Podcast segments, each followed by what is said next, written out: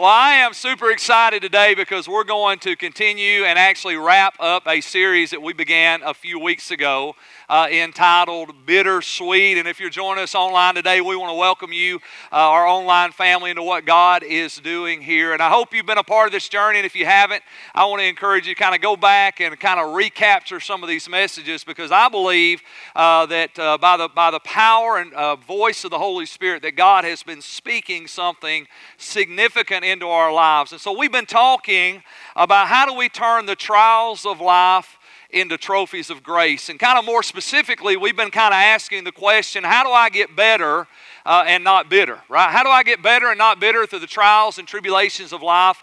And how do I continue to grow in the things that God has called me to? So Exodus chapter 1, the Bible says this, "So the Egyptians made the Israelites their slaves. They appointed brutal slave drivers over them, hoping to wear them down with crushing labor.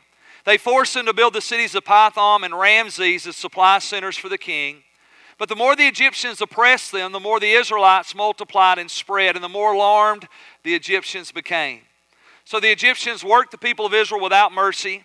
They made their lives bitter, forcing them to mix mortar and make bricks and do all the work in the fields, and they were ruthless in their demands." If you look at that first point, here's that question, right? How do we do it, right? How do we get better and not bitter through the trials of life? And we recognize that Satan's strategy and scheme is really simple. Number one, he wants to keep you from knowing Jesus Christ. If he can keep you from coming to a place of faith in Jesus Christ where you get saved, set free, and made whole, then he's won the day, amen?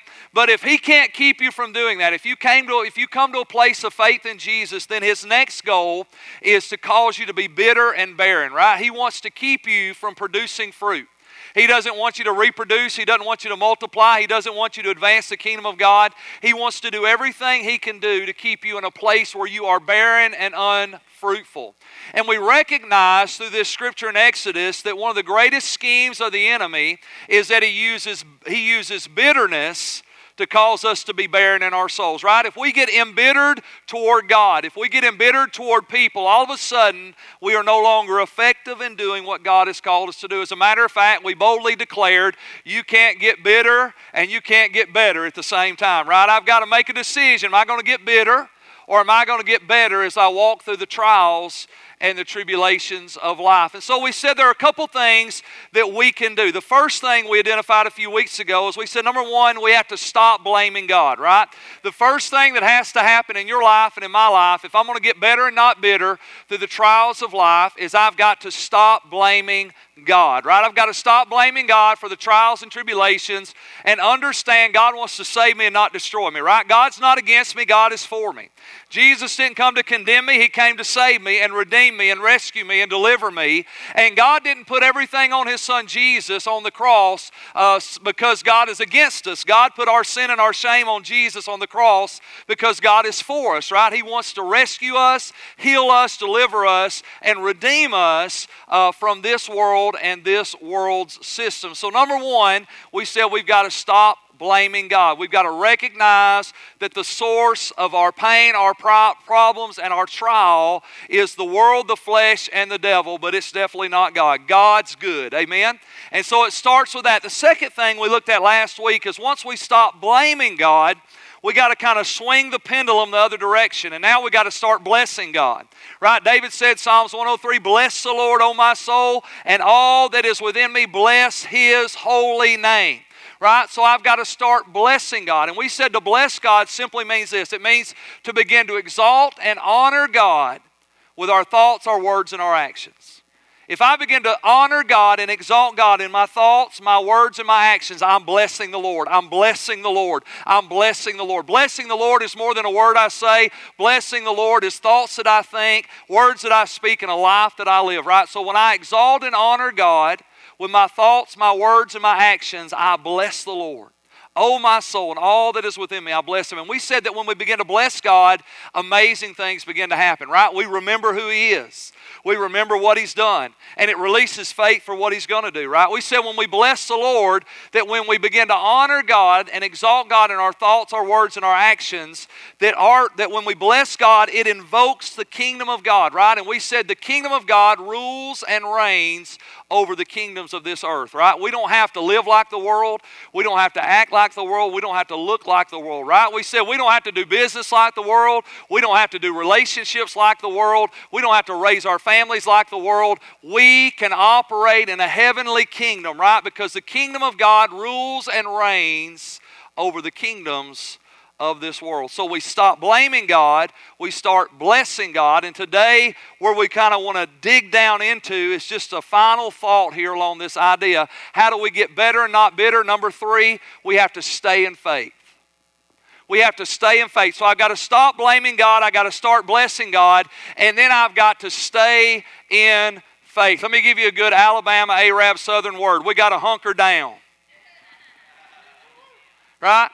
We got to hunker down into a place of faith in the Lord Jesus Christ, because faith, the Bible says, is the victory that overcomes the world. How are we going to overcome the world? How are we going to overcome even our own flesh? And how are we going to overcome the devil? We're going to stay in a place of faith, because faith is the victory that overcomes the world. Look with me in 1 John chapter 5.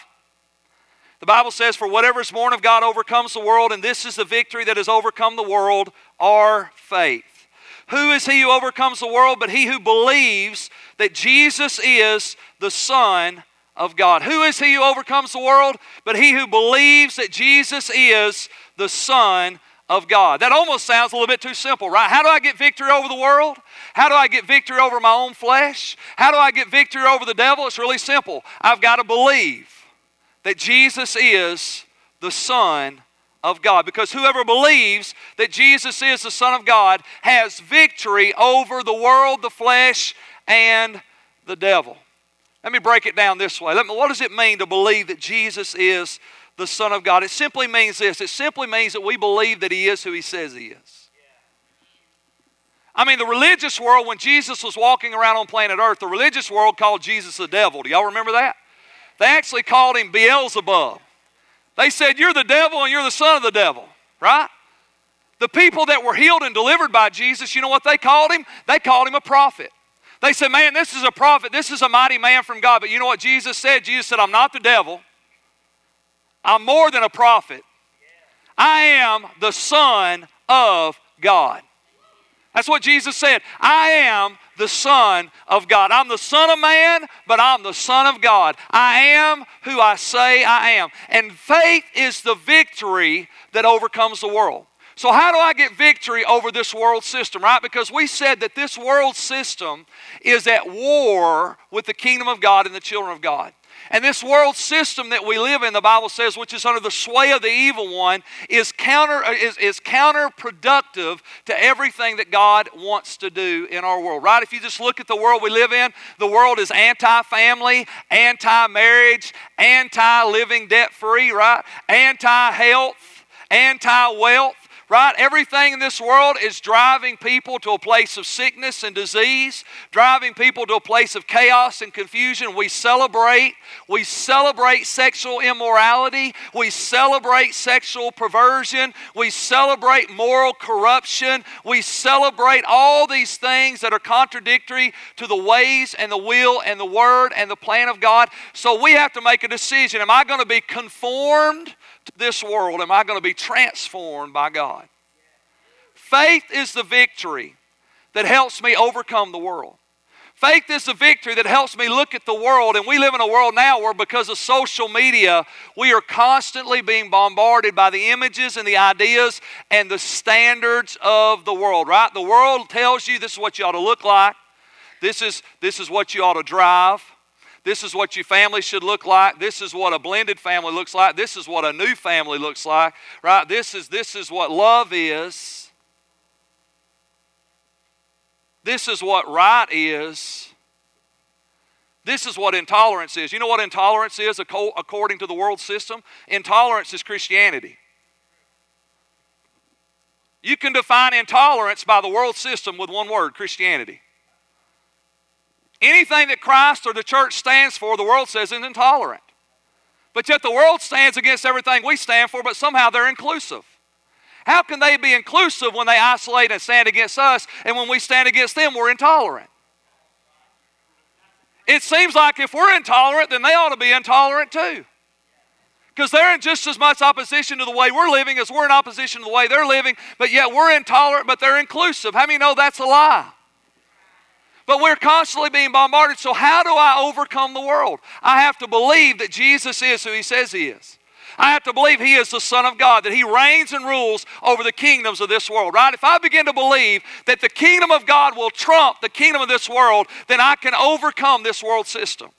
We talked about Chick-fil-A last week, right? Chick-fil-A, who does business exactly the opposite of the way the world says you ought to do business, right? They close on Sunday, they honor God, they stand for Christian and moral values, and the world says you can't do those things and prosper, but yet the average Chick-fil-A makes $2 million a year more than any other fast food restaurant on the planet. Why? Because the kingdom of God trumps and rules over the kingdoms of this world. And if you believe that Jesus is the Son of God and that He is the King of kings and He is the Lord of lords, then instead of conforming to this world and doing business like the world, dating like the world, talking like the world, dressing like the world, cussing like the world, cursing like the world, defiling yourself like the world, you can actually overcome this world system. You can be modest, you can be pure, you can be holy, you can be godly, you can be kind, you can be caring, you can be compassionate, you can be loving, you can be forgiving, you can be all those things. Why? Because Jesus is who He says He is. He is the Son of God, and His kingdom rules and reigns over this world. How do we overcome our flesh? And if you don't believe your flesh is your enemy, how many of you know that inside of every Christian, if you're here today and you're a Christian, inside of every Christian there is still a carnal nature that wants to rise up? The Apostle Paul said, I die daily. He said, I die daily. Why? Because there's this little carnal nature within each and every one of us that wants to rise up against the things of God. And if you don't believe me it's there, then set your clock 30 minutes early tomorrow morning and get up to have 30 minutes extra time with God in the Bible. And you know what will happen? You'll wake up, that alarm clock will go off, and you'll be like, your body will crave another 30 minutes of sleep like never before. Right? Just set your clock 30 minutes early tomorrow morning and say, I'm going to get up 30 minutes early before I go to work, and I'm going to read my Bible, and I'm going to pray, and I'm going to seek the face of God. And you know what will happen? That clock will go off, and you'll be like, oh my God, I didn't sleep a wink last night. I am so tired. If I just had 30 more minutes, I would be okay. And if you do get up, the kids will start crying at 5 o'clock in the morning. They're always asleep. They'll start crying. The baby will cry. The phone will ring. Somebody will text you around on the other side of the world. And all these distractions. Your flesh fights the will of God and the plan of God and the purpose of God. So how do you overcome it? You've got to believe that Jesus is who He says He is. He's the King of kings. He's the Lord of lords. He's your strength. He's your shield. He's your hope. He's your favor. He's your grace. He's everything you need. How many of you understand? You don't function off sleep. You function off God. I'm not saying you shouldn't sleep, and I'm not saying you shouldn't do everything you can to sleep, but at the end of the day, it is the Lord your God who gives you strength.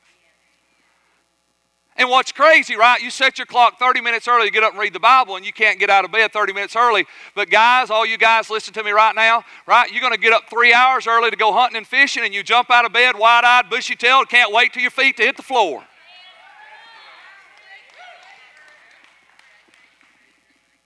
Can't get out of bed 30 minutes early to do your quiet time, but you'll get out of bed 3 hours early to go fishing or hunting, and you can't even sleep. You're like a kid on Christmas morning.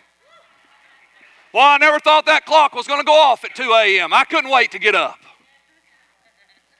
Ladies, y'all aren't much better. Come on. Black Friday rolls around, and you don't even need sleep anymore, right? I'm just going to shop all night. Why? Because your flesh wars against the things of the Spirit of God. So how do you get victory over your flesh? You got to believe that Jesus is your strength. He is your shield. He is your hope. He is your power. He is your grace for the day. He is everything that you need in every moment of every breath that you breathe. He is all that He says He is. He is the great I am, and He is for you and not against you. And when you believe that and the world comes against you, you can roll out of bed because the Lord my God is my strength. You can open your mouth, as Andrew shared, and you can step out beyond yourself when you start to sink, and God will hold you up. Why? Because He's the God that walks on water, and if I'm walking with Him, I cannot sink. But you got to believe that he is who he says he is. What about the devil, right? How does the devil come against us? Think about this. Satan is a deceiver. He's the father of lies. He uses lies and deceptions and accusations and condemnation to come against your life. How are you going to gain victory over that? The only way you're going to gain victory over the lies and accusations and condemnation of the enemy is that you're going to have to believe that Jesus is who he says he is. Who is he? He is the way, the truth, and the life. Isn't it amazing how quickly we will leave the lies of the devil? You're not good enough. You're never going to make it. It don't matter how hard you try. You're never going to get out of debt. Isn't it amazing how quickly we grab hold of those lies? You can't do that. You've never done that before. You're not educated enough. You're not smart enough. You've not been saved long enough. You're not this enough. You're not that enough. And isn't it amazing how we grab hold of those lies of deception? But if you believe that Jesus is who he says he is the way, the truth, and the life, then what God says about you is true. You are who God says you are, not who the devil says you are, not who your family says you are, not who the world says you are. You are who God says you are. And if you believe that Jesus is who he says he is, and he is the truth, he is the way, and he is the life, and no man can come to the Father except through him, then everything that he says about you must be true, because he is true. And his word is truth, and his word is spirit, and his word is life, and you have what he says you have, and you can do what he says you can do. Why? Because it's impossible for God to lie. But if you don't believe that, then you'll buy into the lies and accusations of the enemy. You'll allow deception to rob you of the victory, the purpose, the power, the provision that God has for your life. Why? Because you'll think you are who the devil says you are, who your family says you are, who your enemies say you are. It's amazing how much stock we put into the words of our enemies. I counsel people all the time. Somebody they don't even like said something negative about them and they can't get over it. Why in the world would you believe somebody you don't even like? They're immoral, they're ungodly, right? They're hateful, they're cruel, they're mean. Why in the world would you think their word has value and validity over your life? Why would you believe the accusations and condemnations they make against you? Why wouldn't you believe the God of hope, who loves you, died for you, rescued you, redeemed you, created you in his own image and his own likeness, so he could set you up as his son and his daughter and establish his kingdom through your life? How do we overcome? How do we get victory over the world, the flesh, the devil? We have to stay in faith. Now look at this next point. I want you to see this, because God gave me a revelation this week of faith that I've never seen before. We have to stay in faith. Faith empowers us to get better and not bitter, because it keeps us pressing in and pursuing God. So I asked the Lord this question. I said, God, how do I know when I'm in faith? If faith is the victory that overcomes the world, the flesh, and the devil, then how do I know when I'm in faith? And the Lord said, Hebrews 11:6, right? Many of you know this verse, very familiar scripture. Hebrews 11:6 says, but without faith it is impossible to please him.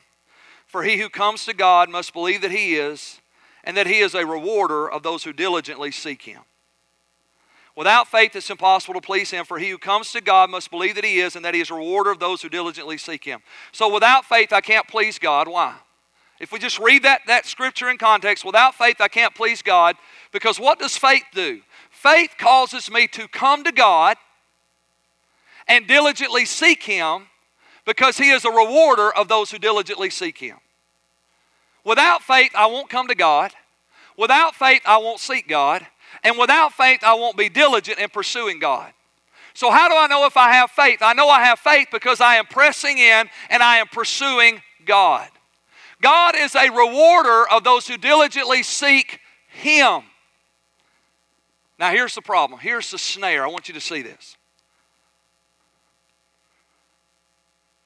What happens sometimes to us as Christians, is that we start believing God for things. We're believing God for our healing. We're believing God for our breakthrough. We're believing God for our family. We're believing God for provision. We're believing God for promotion. We're believing God for grace to get through another day. We're believing God for, right? We're believing God for all those things. The Lord said this to me. He said, Keith, he said, most Christians are in a place of want. They're not in a place of faith. We want to be healed, we want to be delivered, we want to be blessed, we want to be prosperous, we want to be promoted, we want to have a happy marriage, we want this, we want that, we want this, and we want that. But we're not in faith. Why? Because faith presses in and pursues God. Is it possible, let me just ask you a question, is it possible for you to be pressing in and pursuing the promise of God without actually pressing in and pursuing the God of the promise? See, what I found out in my own life, I'm guilty right here. I'm guilty. I'm guilty. There have been times in my life where I was pursuing the promise of God instead of pursuing God. I was believing for something, but I wasn't pursuing the one who made the promise that he would do it in my life. Now, the book of Ephesians says that God has given to every man a measure of faith. Let me ask you a very simple question. Did God give every man a measure of faith so we could receive things from God, or so that we would press in to know God? God gave you a measure of faith not so you could get things from him. He gave you a measure of faith so that you would pursue to come after him. Faith causes you to come to God. Faith causes you to diligently seek the Lord, because here's the good news, right? If you find the healer, you get healed. If you find the deliverer, you get delivered. If you find the provider, you get provision. If you find the king, you get the kingdom. But what happens many times in our lives is we move out of a place of faith. We're still believing God, but we're not in faith for God, because we're pursuing his promise over the promiser. Now, we've all had friends and family, and you probably got some right now. We got those people. You got people in your life that the only time you hear from is when they want something, right? They ain't called you in 3 months, and all of a sudden they send you a text message. You're like, oh my gosh, what do they want? Right? We all know it's true. We all got people like that in our lives, right? And guess what? When you see their name pop up on your cell phone, you don't get excited. You don't say, woohoo! Praise God, they want to spend some time with me. No? You show your wife. Here they are again. Wonder what they want this time. Last time it was electric bill. This time it's probably the water bill. They need gas money. Wonder what they need. If all you do is exercise faith to get things from God, instead of using real faith, which is to get you to God, then you're no different to God than your friend.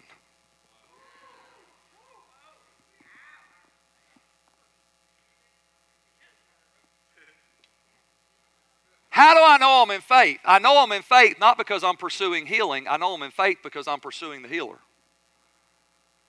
How do I know I'm in faith? I know I'm in faith not because I'm pursuing salvation for my family. I know I'm in faith because I'm pursuing the Savior who saves my family. I'm pursuing the provider who provides for my family. I'm pursuing the Redeemer who redeems my family. I'm pursuing the King who has a kingdom and power and authority. I want you to look at this next point on your outline. I want you to see this. Stephen, you're doing good helping me, brother. Thank you. One of the greatest enemies of our faith, guys, is time. Time. One of the greatest enemies of our faith is time. Believing God's not hard, at least not for the first day. But continuing to believe, that's really where the battle lies, right? Right? The first day you need a miracle. The first day you need a breakthrough. The first day you need provision. The first day you need God to show up. We're full of faith. We're pursuing God. We're believing God. We're confessing the Word of God. And then a day turns into a week, and a week turns into a month, and a month turns into a year, and a year turns into 3 years. And if you and I are not careful, if we are not cautious, if we are not hunkering down in a place of faith, then you know what will happen? We'll start to draw away from God. Let me give you a scripture. Hebrews 10, verse 23, and then Hebrews 10, 35 through 39 says this. Let us hold fast the confession of our hope. Hope is an expectation for good, without wavering. Look at that next part. For he who promised is faithful. We have faith because he who promised is faithful. How many know the power of a promise is only as good as the promise giver? See, you've had people make promises to you, right? That friend. Oh, I promise you I'm going to pay you back. You're like, I ain't going to hold my breath. You know why? Their promise doesn't have any value because the promiser is not faithful. But the Bible says we can be unwavering in our faith because our God is faithful. The one that promised to heal us is faithful to heal us. He is a faithful God. Look at verse 35. Therefore do not cast away your confidence, which has great reward. For you have need of endurance, so that after you have done the will of God, you may receive the promise. For yet a little while, and he who is coming will come and will not tarry. Now the just shall live by faith, but if anyone draws back, my soul has no pleasure in him. But we are not of those who draw back to perdition. That word perdition literally means destruction or ruin. But of those who believe to the saving of the soul. The word drawback means a subtle retreat. Let's just imagine that God's right here. And you've come to God, right, with a need, with a problem, with a challenge. And God is pleased that you came to him. Because faith comes to God. Faith comes to God. Faith causes us to press in and pursue Him. Him. And so we start believing for our healing. And I'm just using healing. That's something we can all kind of relate with. We've all been sick or know people that have battled serious sickness and disease. So we're believing God for our healing. Could be a breakthrough. Could be a deliverance. But whatever it is. We're believing God and we're pressing in. We're believing God and we're pressing in. We're believing God and we're pressing in. And then time comes. There's a little subtle retreat. Now the trick here, here's the trick of the enemy. We're still verbally believing God. But we're not pressing in to God like we used to. We're still believing God, but we're not really in faith anymore because we're not pursuing God. See, there's a little subtle retreat, and all of a sudden I stop pursuing God, and now I start pursuing my healing. And then a month turns into a year, and I'm really pursuing my healing. And a year turns into 3 years, and God, I am desperate for my healing. God, why don't you heal me? Don't you see my faith, God? I believe that you're my healer. But every time I draw away, that's God. I draw away to my own destruction. Because the further I get from pursuing and pressing in to know God, who is the healer, the further I get away from my healing. Now, this whole message has been, how do I get better and not bitter? Think about this trap right here. What happens when you start believing God for something, and a day turns into a week, and a week turns into a month, and a month turns into years? And again, you're still confessing that you believe for a healing, but you know in your heart you hadn't been pursuing God for a long time. What does the devil do? The devil comes in and begins to whisper lies. If God really loved you, if God really cared, if He really was a healer, if He really was a deliverer, if He really was a provider, if He really was a good God, then why is it taking you 3 years, 5 years, 10 years to get what you're trying to get? The reason is really simple. You stopped being in faith a long time ago.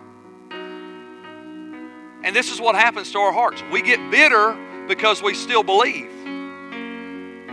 Right? If you were to ask a person in that situation, well, do you believe God's a healer? Absolutely, I believe God's a healer. Now, here's the most important question. Are you in faith? Well, yeah, I'm in faith. Well, let me ask you this. Are you pressing in and pursuing God? Are you pressing in and pursuing God? Are you pressing in and pursuing God, or are you pressing in and pursuing your healing, or your deliverance, or your breakthrough, or your relationships? What are you really pursuing, church? Most of us are pursuing the things that God does for us instead of pursuing the one that is the source of every good and every perfect gift. So how? How do I know I'm in faith? Not just because I'm believing for. I know I'm in faith because I'm pressing in. Not for my healing, but for my God. Because I want to say it again. When you find the healer, you get healed. When you find the deliverer, you get delivered. When you find the King of Kings and the Lord of Lords, the kingdom come and His power is manifested. We have been deceived into thinking that because we are believing for, we are in faith. But we're not in faith unless we are pressing in and pursuing God. Now, I need to believe for my healing, but I need to pursue God. I need to believe for breakthrough, but I need to pursue God. I need to believe for my family, but I need to pursue God. There's a great scripture, and I'm going to read it to you, and we're going to close with this. You guys may have to back up and find it. 2 Chronicles chapter 16. It says, in the 39th year of his reign, Asa developed a serious foot disease. He was a king of Israel. It says, yet with the severity of his disease, he did not seek the Lord's help, but turned only to his physicians. So he died in the 41st year of his reign. For two years, he suffered with a serious disease in his body. But yet he did not seek the Lord. He sought physicians only. Now, Asa is a perfect example of somebody believing God for healing or believing for healing but not seeking God. How many know you don't go to the doctor because you want to get sick? You go to the doctor because you want to get well. Why was he seeking his physicians? Because he was believing for healing. He was pursuing healing. He was pressing into healing. But guess what he wasn't pursuing and pressing into? God. Isn't that an example of our lives many times? And then we get bitter. We get bitter toward God because we're not getting healed, we're not getting delivered, we're not experiencing His provision, and we get bitter toward the Lord. Why? Because, God, I'm believing you. Jesus said in Mark 11, you remember the story, He cursed the fig tree? The next day they came by, they said, look at the fig tree you cursed. Jesus said, yes, it's amazing. And then this is what He said. He says, have faith in God. Have faith in God. Not faith in faith. Not even faith in the promise. Have faith in the God that gives the promise. The promiser. That's faith. So how do I stay in faith? I keep pressing in and pursuing God. And if I'll keep pressing in and pursuing God every day, you know what? I'll stay in faith. And if I stay in faith, you know what? I'll get victory over the world. I'll get victory over my flesh. I'll get victory over the devil. And I'll receive every good thing that God has for me. Why? Because He is a rewarder of those who diligently seek Him. Him. Let's bow our heads today.